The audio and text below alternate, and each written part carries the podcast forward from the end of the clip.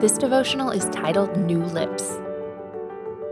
Woe is me, for I am ruined, because I am a man of unclean lips, and I live among a people of unclean lips. For my eyes have seen the King, the Lord of hosts. Isaiah 6 5. Have you ever wondered what it would be like to enter the presence of Jesus? Isaiah got to do that very thing. Isaiah is a righteous man, but this is what happens to Isaiah.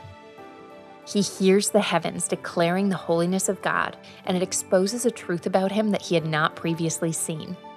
He sees the beauty of God and how he stands in comparison. He discovers he needs a lip replacement. This is just the beginning of Isaiah's journey. He discovers more truth, adopting a perspective and making choices of obedience that help him grow in faith. All of this requires change. This is the problem of seeing ourselves truly. It might mean we need to change, but the right perspective is the one Isaiah chose. He gladly sought cleansing.